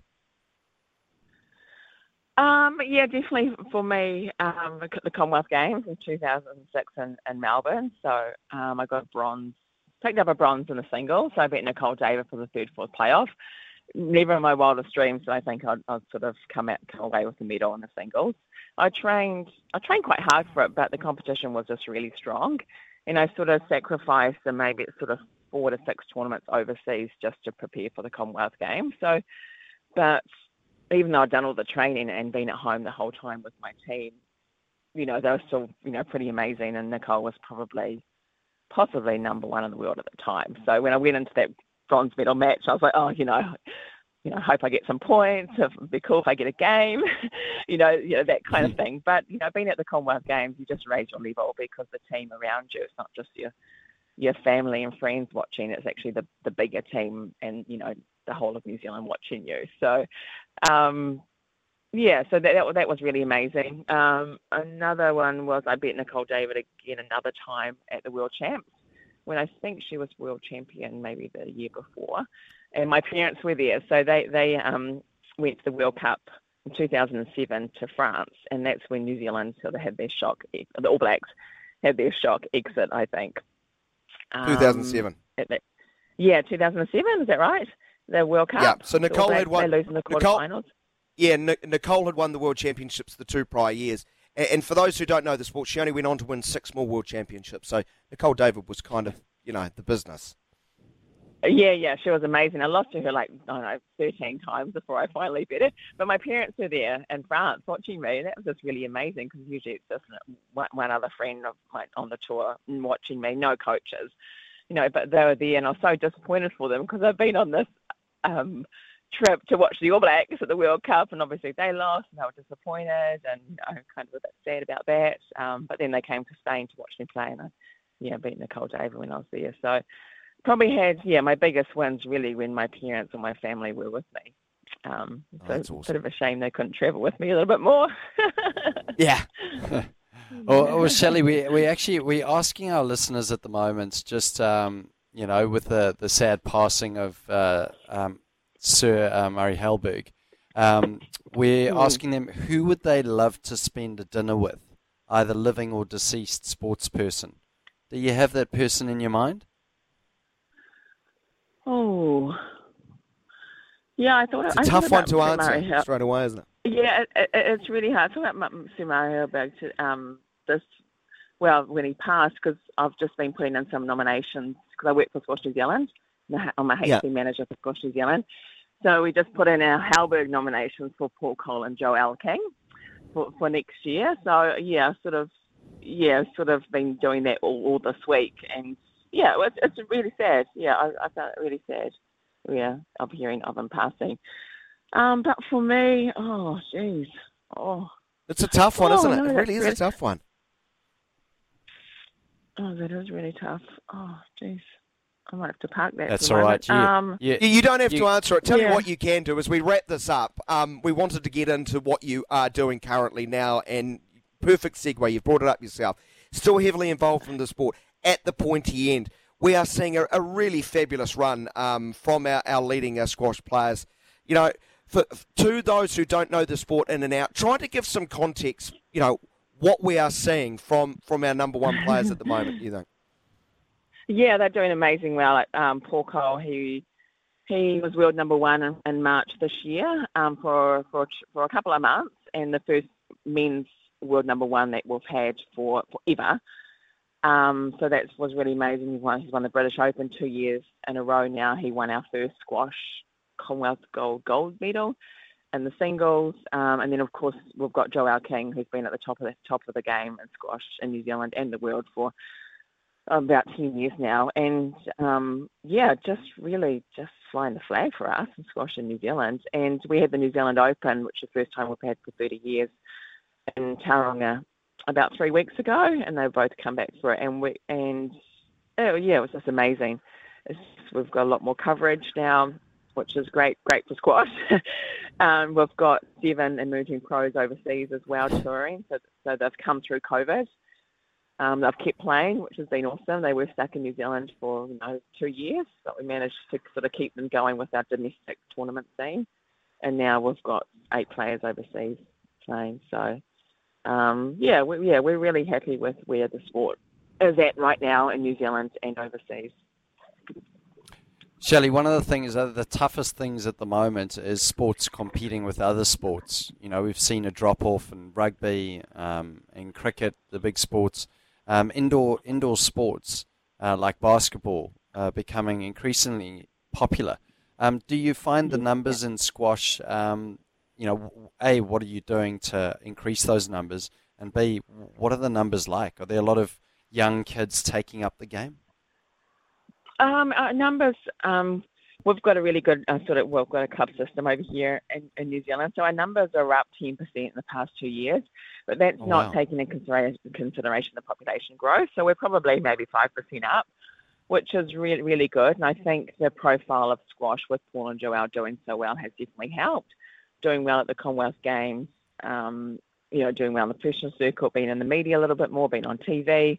You know, I, I really think it does make a difference. And it's probably a lot of people coming back to the game that possibly paid 20 or 30 years ago coming back to the game or introducing their children or grandchildren to the game as well. Um, yeah, so, so we're up, up a little bit. We're always, of course, looking for more participation opportunities. We have Yeah. dropped a little bit in female um, youth, youth especially female. So we're going to, it's a priority for ours in the next couple of years. We've got a sort of junior program uh, group together and just trying to take, yeah, just get, make more of the youth aware of squash. A lot of people don't even know what squash is, unfortunately, the young kids. um, they think it's kind of a form of tennis or it's sort of, oh, I just actually don't know what it is. So we want to try and take, um, yeah, the sport to schools and also make, make use of all the clubs that we have around New Zealand. We've got 190 clubs in New Zealand. Um, you know, so make use of those clubs that are next near schools, like walking distance from schools, and trying to connect the schools and, and the clubs a little bit more. Um, but then you need vibrant clubs for that as well, and you need good coaches and you need volunteers in clubs. So, and a lot of people are quite time pressed at the moment. So, yeah, it's a bit of it's tough, like other sports as well. But um, yeah, we just have to keep going. We just want to keep our sport alive and, and people just playing the game because it is fun. It is fun to play. Well, Shelley, thanks so much for dropping by, sharing, shedding some light on your own career, what's happening in the sport at the moment. Good luck for the next chapter. Uh, it's been really enjoyable having you on the, the program. Thanks so much, and good luck for the teenage years. If they're going to balls at age ten, you've got you've got trouble ahead. Thanks a lot, Shelley. I know, I know, right? Thank you. Shelley Kitchen joining us on the program. Uh, great to get her uh, insights uh, into her own career and what's happening with squash. Part of our Saturday session, Legend segment, in association with Somerset. Think new friends, new laughs, and a new home. Think Somerset Retirement Villages, somerset.co.nz. Back after this short break. 13 minutes away from 12 o'clock. Your phone's being peppered, isn't it, Grant? Your phone's being peppered. You had a very interesting question you threw out a little bit earlier. I'd love to hear some of your responses. Uh, people have got back to you on uh, your Instagram feed with regard to. You're not even reading it, mate. You, you got the attention span of a three year old on YouTube, haven't you? I do. Um, we just got an interesting one. Joey Chestnut, the competitive hot, de- hot dog eating champion. What was the question again? Remind the audience. So the question was, who would, uh, which sports person, living or deceased, would you love to have dinner with? Um, and I asked them to text in or just on my gram. We've got a Brendon McCullum. We've got anyone but Grant Elliott. Oh, Sir Peter. that's a bit harsh. That's all right. So you got my message. Sir Peter Blake, Trent Boult. We've got Colin de Grandhomme. One or two wanted to have dinner with me. Well, no, I'd, I'd like to have dinner with Colin.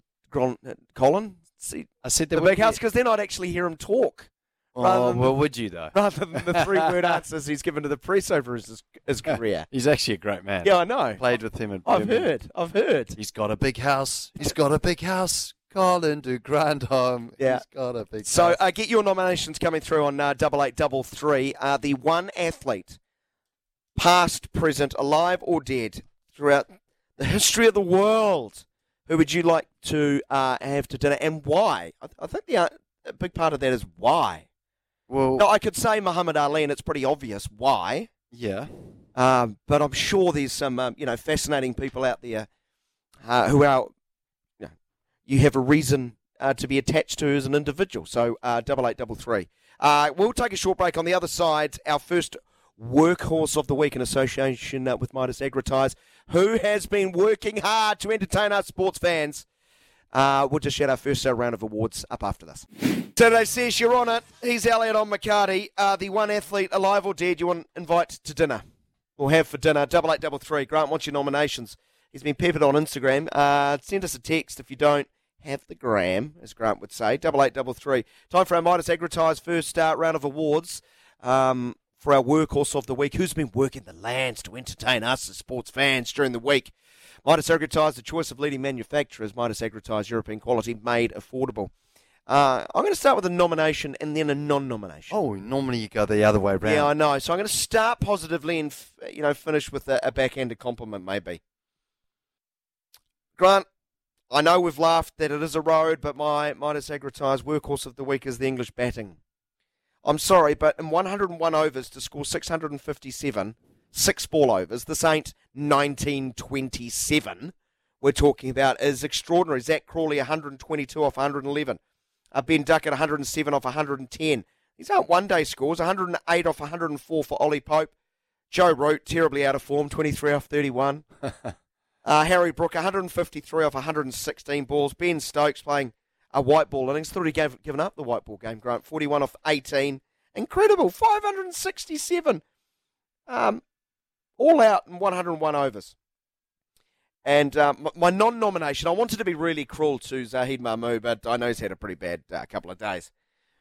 Breaking 200. He, Oh. broke, he broke the double ton. 33 overs, four for 235. Wow. I might leave him alone and go. My non-nomination is the English bowlers, who then backed up their uh, batting uh, by not picking up a wicket and 181 runs on the board. Well, uh, you know, a funny story about um, Mahmood who, who went for 200. Um, I played at uh, Queen's uh, Queen's Park, I think it was called. It's no longer now in Christchurch. QE2 Oval, that's what it was called. Yes. And um, I bowled 43 overs, and it was one of the bowlers got injured, so we all ended up just bowling on this real Rawalpindi road, and it was just tough going. And when they hit me for a 100, I took my boot off and I raised my boot. I'd had enough. I got something like five, 600. It's in- incredible. That is It's- fantastic. Uh, so well done to the English uh, batsmen, uh, less so to the English bowlers.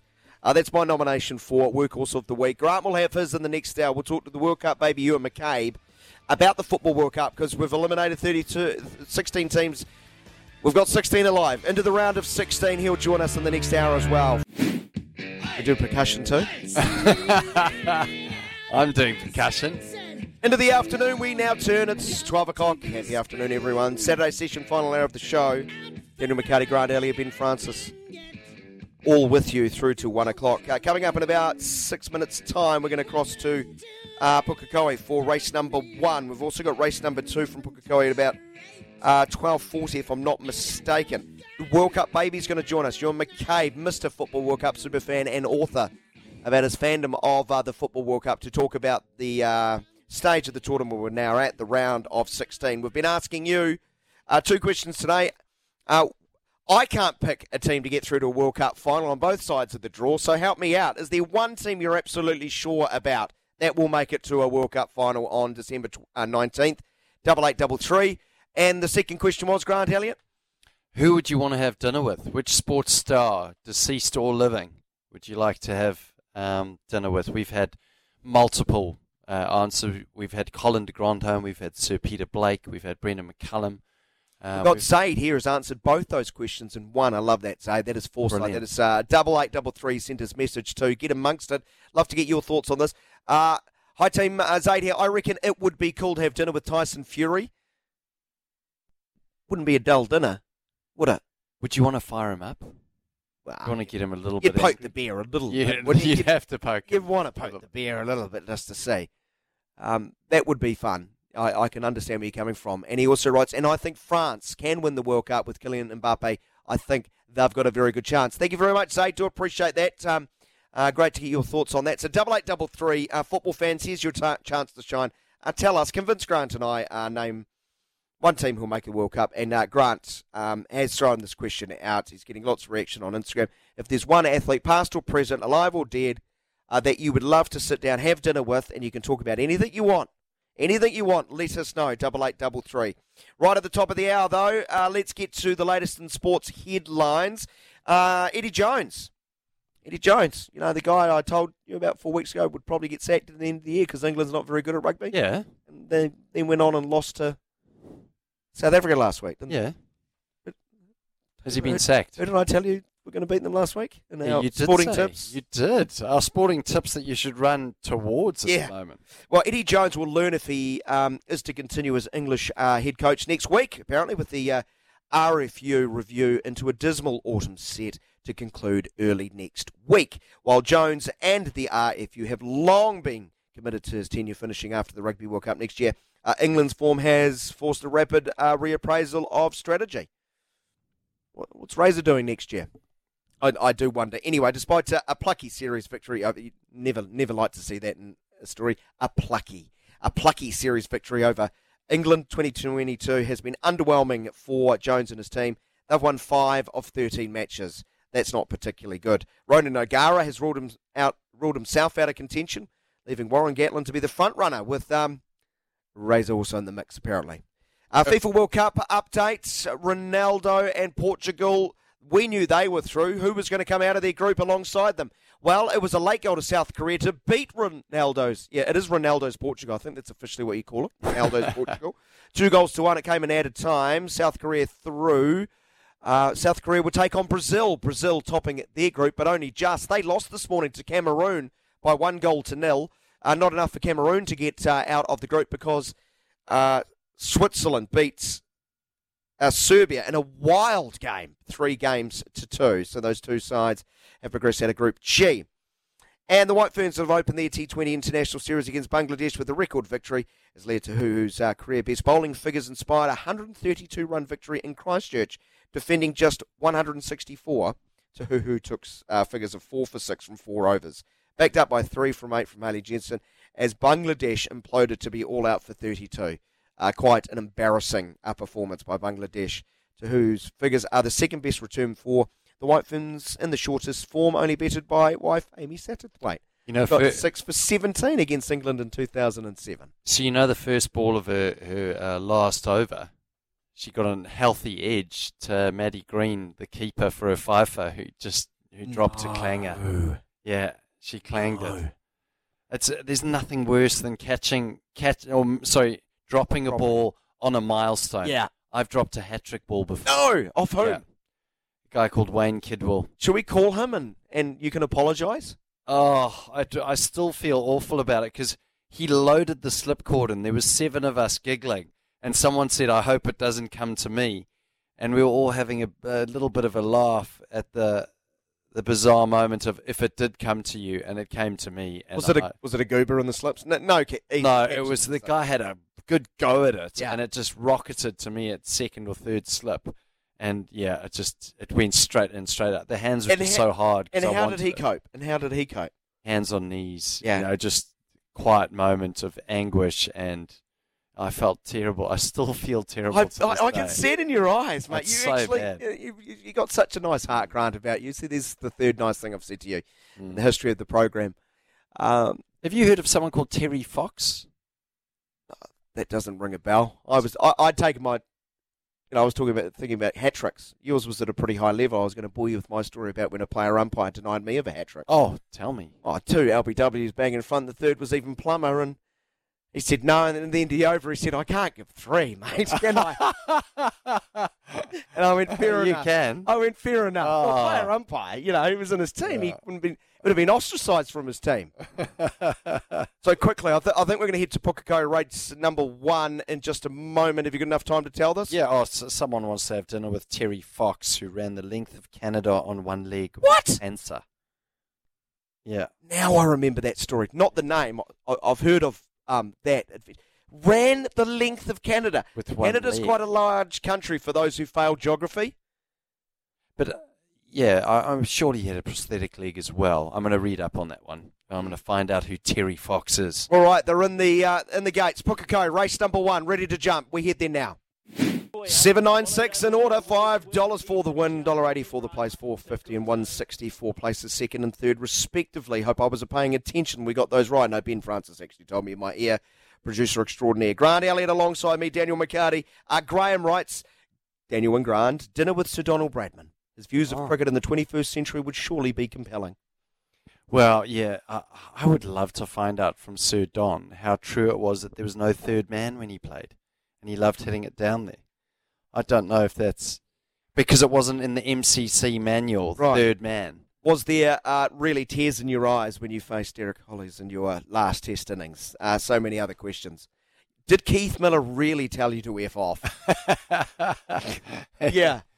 Yeah, that- that- yeah, it's not bad, Graham. He's a bit of a polarising bloke in certain uh, respects, was Sir Don, uh, but an incredible batsman for sure. Keep your nominations uh, coming through double eight double three as to who uh, you'd love to have uh, dinner with, past or present, alive or dead, as far as uh, great sporting athletes you'd like to pick their brain. Um, and we just want to know one team you're absolutely certain of of making it through to the final. No one's answering this question because I don't think anyone is certain. That sums up the Football World Cup. Speaking of which, we're going to catch up with what a, a World Cup compulsive super fan, author. Um, and obsessive. he is an obsessive. I think he's watched every single World Cup game from 1994 onwards. it's incredible. Ewan McCabe, the one and only, the World Cup baby, uh, will join us after this break. Great song choice, Ben Francis. Our theme tune on the Saturday session of the World Cup. You're just going to break my wife's heart. My wife threw Ecuador in two different office sweepstakes. Unlucky. Yeah. And then after two games, they were looking like the best team in Group A, and then conspired to lose and got eliminated. It was just a sign of what was to come in the final group uh, games. Extraordinary string of games over a number of days. Um, doof doof, some Euro trash here. Fantastic. Uh, one man who's been watching it all, I mean it all, uh, joins us now. Uh, Football World Cup compulsive. I, he can speak for himself, but I'm pretty sure he fell in love with the Football World Cup Argentina 1978. Um, and he has an incredible uh, string, Grant. One thing I'm certain of, no one has watched more consecutive World Cup games than our next guest, and no one has probably watched more bad performances uh, there from the Wellington Firebirds uh, than from our next fan, who's generally uh, perched in the R.A. Vance stand. And So from the same seat. I've walked Yeah. past him many times Yeah. on that same seat. it's Ewan McCabe, the World Cup baby, author and World Cup superfan. Ewan, how are you? Are you surviving halfway through a World Cup? Afternoon, Ewan. Hello, Grant. Um, I'm barely surviving. Um, this has been very rigorous, uh, I must say. 11 straight nights of four games a night, so that's 44 games in 11 days. And um, I'm looking forward to the next tournament because apparently there's going to be 80 games at the next World Cup. So I'll have to consider my future, I think, in the next four years, a possible semi retirement maybe. Um, but I'm up Wow. to. Um, I'm up to 491 now, so consecutive games I've watched. So the eight round of 16 matches, and then the first quarter final will be number 500. So uh, I might be hanging up my bat at some stage, I think. We, we, this streak goes back to too much. 94, right? It's 1994. If I got Uh, that right, I said it earlier on the show. I'm pretty sure it was 94 onwards. It started in Italy in 1990. I, I went to the World Cup in Italy in 1990, and um, I was in the stadium in Rome uh, preparing for Italy's quarter-final against the Republic of Ireland. And up on the big screen, they had the penalty shootout between Argentina and Yugoslavia when the great Diego Maradona kind of popped his penalty straight at the Yugoslav keeper. Um, and I'd missed the Brazil Argentina game because I'd been on a bus coming north from Naples. And I just decided at that point, well, it's great to go to a World Cup, but the problem when you go to a World Cup, unless you're Infantino, who seems to pop up at every match, uh, if you go if you go to a World Cup, you're going to miss games. So I decided I just can't miss games. So uh, from 1994 USA onwards, um, I've watched every game at every tournament. Um, it's just the kind of thing you do um, if you haven't got a life. Brilliant. I think it's magnificent. You, you know that. Oh, 491. that was going to be my question, Ewan, is that you actually didn't think about going to Qatar. But I mean, surely you've got to end the streak with going to a World Cup, missing a few. I reckon number 1,000 should be at should be at a, a venue. Oh, I'll be dead by then, Daniel. But um, uh, yeah, well, you know, uh, I might consider, you know, the USA, Mexico, Canada next Oh. World Cup. Um, I get past the 500 here, and then maybe decide um, I'll actually go go to the tournament because that will be fantastic. The last World Brilliant. Cup host in the United States was a magnificent tournament, um, brilliantly supported by the Americans. And with Canada and Mexico tacked on in four years, that should be a fantastic tournament. So who knows? But look, these late nights, um, four four games every night. I mean, in the past it's normally been three. They've ramped it up to four. It's re- it is tough going. But having said that, the football has just been tremendous. I mean, people ask me, "Do you ever fall asleep?" But I think the more pertinent question is, how can you sleep uh, with the kind of football that we've been watching in the last um, 12 days or so? Yeah, Ewan, um, before we get on to the tournament itself, because yeah, it has been absolutely fantastic, and I don't think anyone's been able to pick what's what's happened. But are you going to hand the mantle over to someone to take over your legacy of, of watching every World Cup game? Um, I haven't got anyone in mind. Maybe you, Grant. Um, you're looking for something to do in life, aren't you? Um, He's, he doesn't have have- the attention span for it, mate. He does. He'll be. No, there's too much Instagramming and Well, you know, oh, there South must be Africa have someone that's doing this. Same thing as you, you, and that's watching this football and maybe not as intensely as you are. 491 games. It's amazing. It's unbelievable. Yeah. And you get to you get to that 500th game. I think that you need to find someone who says right. You hand it over. He at needs to find someone, live right? game in USA. You hand over the mantle. Right. He needs over to find you. someone. There's no doubt about that. And, and Ewan has a rule. You can't really ask him of how does the, the tournament rate until at least two or three months after a tournament. Am I right in thinking that? Yeah, yeah, I've got to, I've got to, uh, you know, let the whole tournament absorb itself into my thinking before I can make a, a decision. And also, one thing that really annoys me, and I know because I've worked with Daniel before around World Cups, he knows this. You do not ask me who's going to win. Um, and Yeah, that's yeah, the no. question that everybody asks me because A, I don't know, and B, I don't want to know because I don't want the tournament to end. It's about the journey, not the destination. And so when it comes to decide who the world champion is, it's quite a depressing day for me because it means I've got another four years Yeah. to wait for the next World Cup. Yeah, and I feel like that today because I, I, I finished my involvement at the, the World Cup today and I felt a bit flat when Grant walked into the studio. You're like, you okay? And I'm like, no, I commentated my last game today. So I, I, I share some similarity with you and today. But I would like to know, you know, how, you know, throw me some words to describe what you have seen over these last group games. It's been extraordinary drama, so many twists and turns, whether it was Japan and Costa Rica of all countries for that 10 minute, maybe a five, 10 minute slice where Germany and Spain were going to get knocked out at the group stage. How do you describe what you've seen maybe over the last few days as we finally got it down to 16? I think the, the word I choose is unbelievable. Um, it's just been incredible, and um, I loved. I watched the Costa Rica Germany game, and I just love the commentator. He said, um, uh, he said, if a spaceship landed in the centre circle now, um, nobody would bat an eyelid, because it was just uh, at, at that point. That was when Costa Rica, uh, you know, were qualifying with Japan, and Germany and Spain were on their way out. Uh, and you look at that group uh, when it came out, you know, that Group E, you looked at it, that was the group that kind of everyone salivated over because it had two of the giants of the game in it, and you kind of felt for Japan and Costa Rica. But incredible, isn't it, that Japan have topped the group and Germany going home.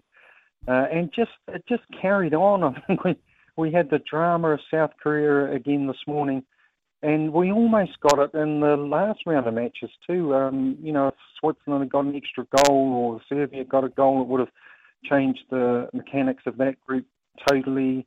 Um, it's just been phenomenal. I mean, there is this is the first World Cup since 1994 that uh, there hasn't been one team that have won all three of their games. Uh, and in 1994, there were only six groups, and so this is the first eight-group World Cup where nobody's got a 100% record. And I think that really encapsulates the tournament. Nobody's been able to really get a grip on things and, and show their class. There have been glimpses of class by the expected um, suspects. Teams like Spain and Brazil have given us glimpses. Um, but nobody's really, uh, even England as well. You know, they had that very flat performance against the United States.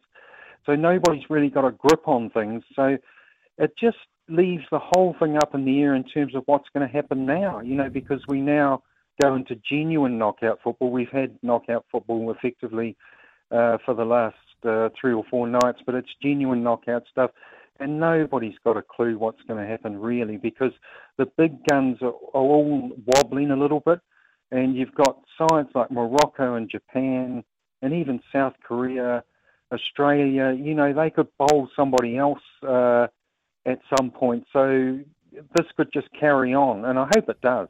One of the great things for me about the World Cup is I'm a, a neutral, so I can just enjoy. I hate it when anybody's knocked out because it's so sad. I was just felt so much for Uruguay this morning because they're one of my favourites.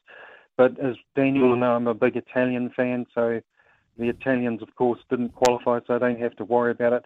So it's just about um, sitting back and enjoying it for me, and, and it's turned up, turned up trumps in that respect. Uh, Ewan, uh, what does this tell us about world football? Does it mean that you know it's not like Test cricket where there's only three nations that are head and shoulders above everyone else? Um, does it mean that everyone's getting closer to, um, you know, I guess the the superpowers of football when you see someone like Germany getting knocked out? Yeah, very much so. Um, I think the gap's been closing for probably the last 20 years or so. We had a World Cup in 2002 where uh, teams like South Korea and Japan and the United States all shone, and that was a bit of a wake-up call because the big guns had dominated. Um, and in the last 20 years, that gap's continued to close, and I think you've just got to look up the make at, at the makeup of the last 16 uh, eight European sides. You kind of expect that. Uh, but just two from South America and three from Asia. I mean, what kind of odds would you have got? Three Asian teams, Japan, South Korea, mm. and Australia. What odds would you, you have got on more Asian teams in the last uh, 16 than South American sides? You've got the United States there from the North American uh, Confederation. You've got two African sides. So you've got a real mixture there. I think mm. we need to just draw a breath here, and I think one of the big guns will still come through. We've only had you know nine world champions in the history of the World Cup, and that even though the likes of Italy, Germany, Uruguay have all gone, uh, I think that you know France, Brazil, Argentina, and England are still, and Spain. They're kind of the big five, and they've all been world champions before. And there's there is, you know, I would still fancy one of them to come through in the end, but it's this. Uh, the, the, there's no question the gap's uh, closing. Hold on, Grant. I have a sneaking suspicion you were just about to ask Ewan a question about who's going to win a game. He told you you don't you don't talk to him about who's going to win games or win the tournament itself. You ask questions like this: Ewan, what what manager or player has won your heart with their antics, their shithousery, whatever it might be, uh, throughout the group stage of this tournament? Uh, well, I think the Saudi Arabian goalkeeper who took out his defender. I mean, that was just that. That was one of the great moments of the World Cup. But look, my absolute hero of this World Cup is Paulo Bento, the um, Portuguese coach of South Korea. I don't know if you saw this morning, but um, he got a red card the other day, which meant he had to sit in the stand uh, for this morning's game. And he actually got told off by the spectators around him because he was standing up all the time. Um, you know, they were telling him to sit down. And this, this this guy, there's, there's always a, there's always a complete nutter, uh, a manager who's a complete nutter, and this guy Paulo Bento of South Korea, um, he's the nutter. And I think that it just fantastic South Korea got through in the end because it means we're going to see more of him. He's going to be back down on the bench um, for their match against Brazil. Um, so I'm looking forward to seeing that. Uh, in terms of players, um, uh, there's been um, the, the the ball chap from Morocco, um, uh, sorry, from Tunisia, Khazri, is it? Um, yeah, Wahbi Khazri, absolutely fabulous. Yeah, yeah, he's been absolutely fabulous. So always a huge smile on his face, and of course Bentancur from, um, if I got his name right, no, not yep. uh, the the the Cameroonian striker who did the little lob against oh, Serbia. Um, yeah. Oh, Aboubakar, who got sent off today after taking off. Yeah, yeah. Aboubakar, who scored against Brazil, they win, takes his shirt off, Grant, and got sent off. that was the second yellow card. Just the second red card of the tournament came from a guy celebrating too much. Brilliant. Taking his shirt off. That's just brilliant, isn't it, Ewan? Oh, it's fantastic. In the World Cup, they always throw up these little treasures treasures. Uh, but it's interesting, isn't it, that uh, we've got the kind of older brigade there, haven't we? Um, the last dance for the likes of Luka Modric, uh, Cristiano Ronaldo, Lionel Messi, and great to see Dani Alves out there this morning, 39 years old for Brazil. Pepe, 39 for Portugal. So it's not a, not all a young man's sport.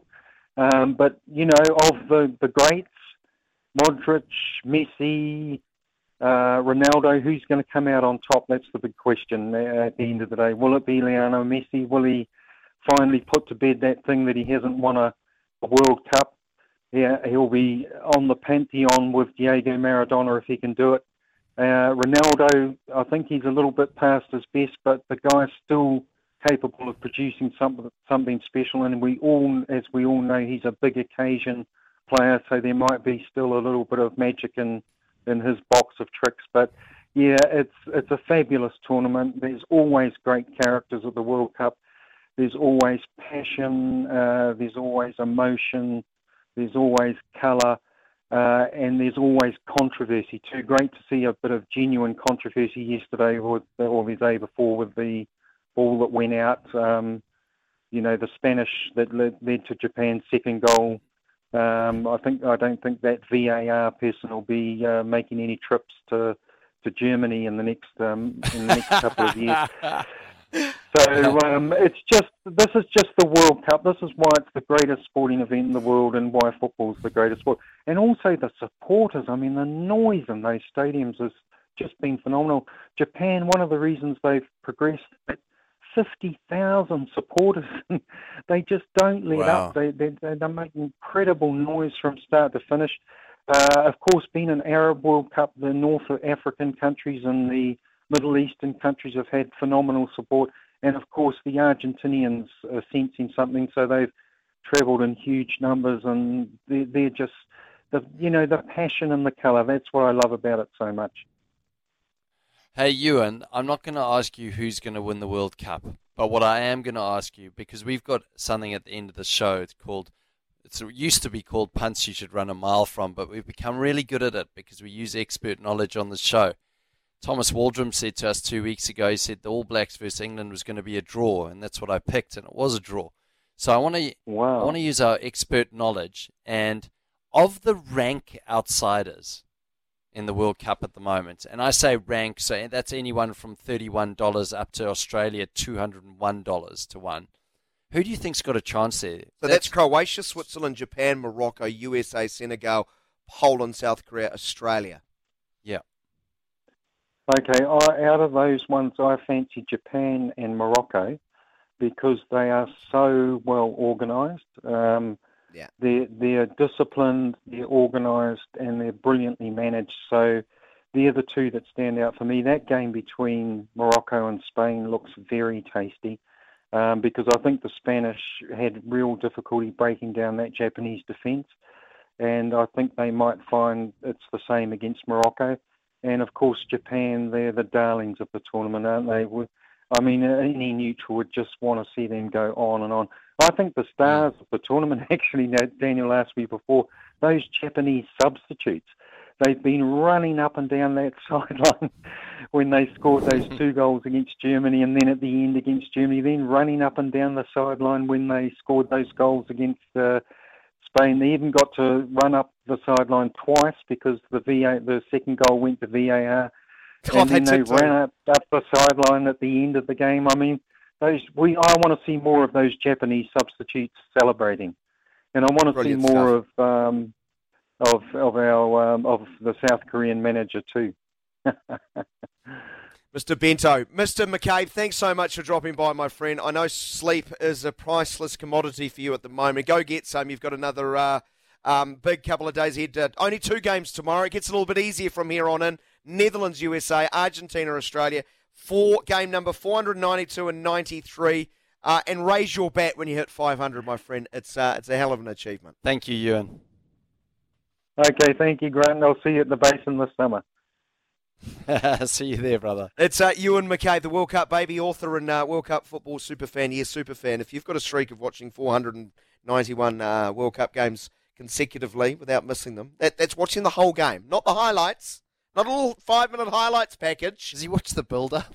Yeah, Does he? That's so good. of course he does.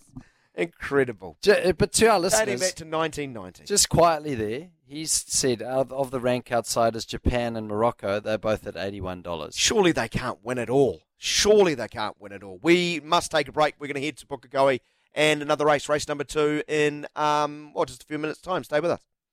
Race that was at Pukekohe. It is very tight. Just couldn't get tighter because right now it's a photo for first, second, and third. First, second, and third photo. Uh, Eagle Eye Grant Elliott is uh, staring, staring like a hawk looking for prey. Have you got money on anything? Oh, number seven is just flying through there. That would be a Oh, great race if number seven gets up. Seven, 12, and I just can't see the inside number. Oh, it has to be seven. Seven, twelve, and famous famous last words, mate. Like, uh, you know, the Japanese ball crossing the line yesterday against uh, Has to be uh, number seven. against Spain. Just uh, it was it ran a great race. Number seven came from the outside, three horses from the outside, and probably about at least two lengths behind just to cross that line. But my workhorse of the week, Yeah, in association with the Mitas Agri Tyres, what sporting team or individual has been working the land grant to impress you? Well, last week I told you about the Japanese fans. I said, you know, they're the workhorse of the week. They were cleaning up the stands. There was photos of uh, the change room of the Japanese football players. I've seen change rooms being left.